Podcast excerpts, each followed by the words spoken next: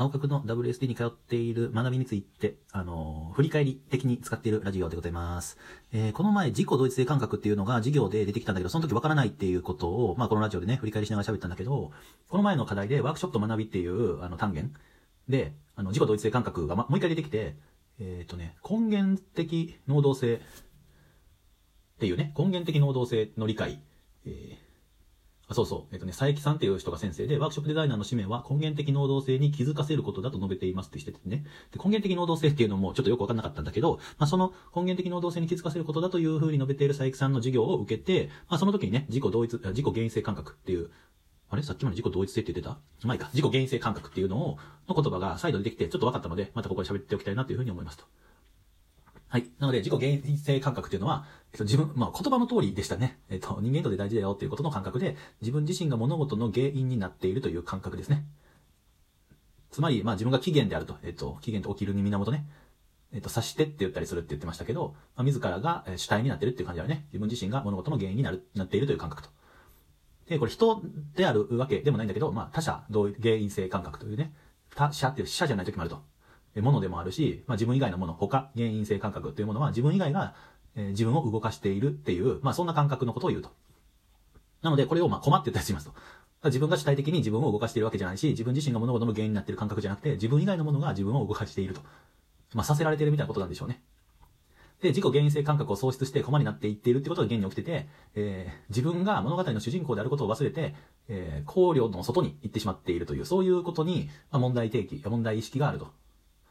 それは根源的能動性を削いでいるんだという、そんな話だったのね。そう。だから原因性、原因的、え、ちょちょ、根源的能動性っていうのが、なんか意図と意思についてかか語られてて、えちょっとね、むず、難しいかもしれないけど、なんか意図っていうのが、まあ要するに、えー、要するにって言って全然要するにじゃないんだけど、えーっとね、えーな、なんていうの？やってしまうみたいなこと。インテンション。意図はインテンションで訳されて、えー思わずやってしまうみたいな感じなのね。自分を動かそうと思ってないと。でも一方で、意思えーはウィルであって、え思っていると。思ってやっていると。なので、えっと、自己原因性感覚もそうだけど、自分自身が物語の原因になっているという感覚で、何か自らが何か起こそうと働きかけること。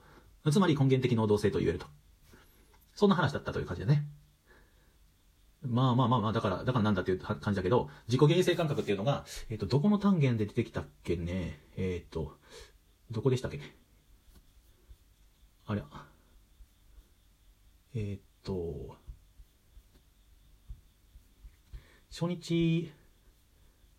初日やったかな？うん、そうね。えー、ワークショップの、ワークショップデザイナーの、まあ、多面性を探ることを通して自分のワークショップデザイナー像を仮説的に持とうではないかという、その講義で、えー出てきた話だね。自己原因性感覚と。でつまり、まあ、自己原因性感覚っていうのは、まあ、自分が大体不可能であるということを思思った方がいいと。大体不可能であるということは、まあ、自分が何かをし続けていれば、まあ、持続可能性であると。で、自分が、自分から何かを起こしていることによって、他者は、えーその瞬間、えーなんていうの？自己原因性感覚じゃなくて、他者原因性感覚を、まあ、与えられることがあるということだよね。なので、お互いが自己原因性感覚に基づいて、え関わり合うことで他者原因性感覚も得られるっていう、そういうことになるんじゃないかな。どうなんだろうね。自己原因性感覚っていうのは大体不可能性であり、えーまあ、その時書いたのは、まあ、答えは君の中にあり、間違いがない、間違いではない、間違いがないっていうことを再確認することになると。で、納得会に意味があって、参加者の大体不可能性を失わせないことが、まあ、重要なんではないかというのが、まあ、ワークショップの中で語られてたということですね。なので、自己原因性感覚っていうのが、えーあというのが、てか、うん、ちょ、難しいね、やっぱり。喋りすぎるとわからなくなる。まあまあ、でも自己厳正感覚っていうのは何かっていうのは、えー分かったので、とりあえず、ハッピーという気持ちをここに置いておきたいと思います。はい、以上終了。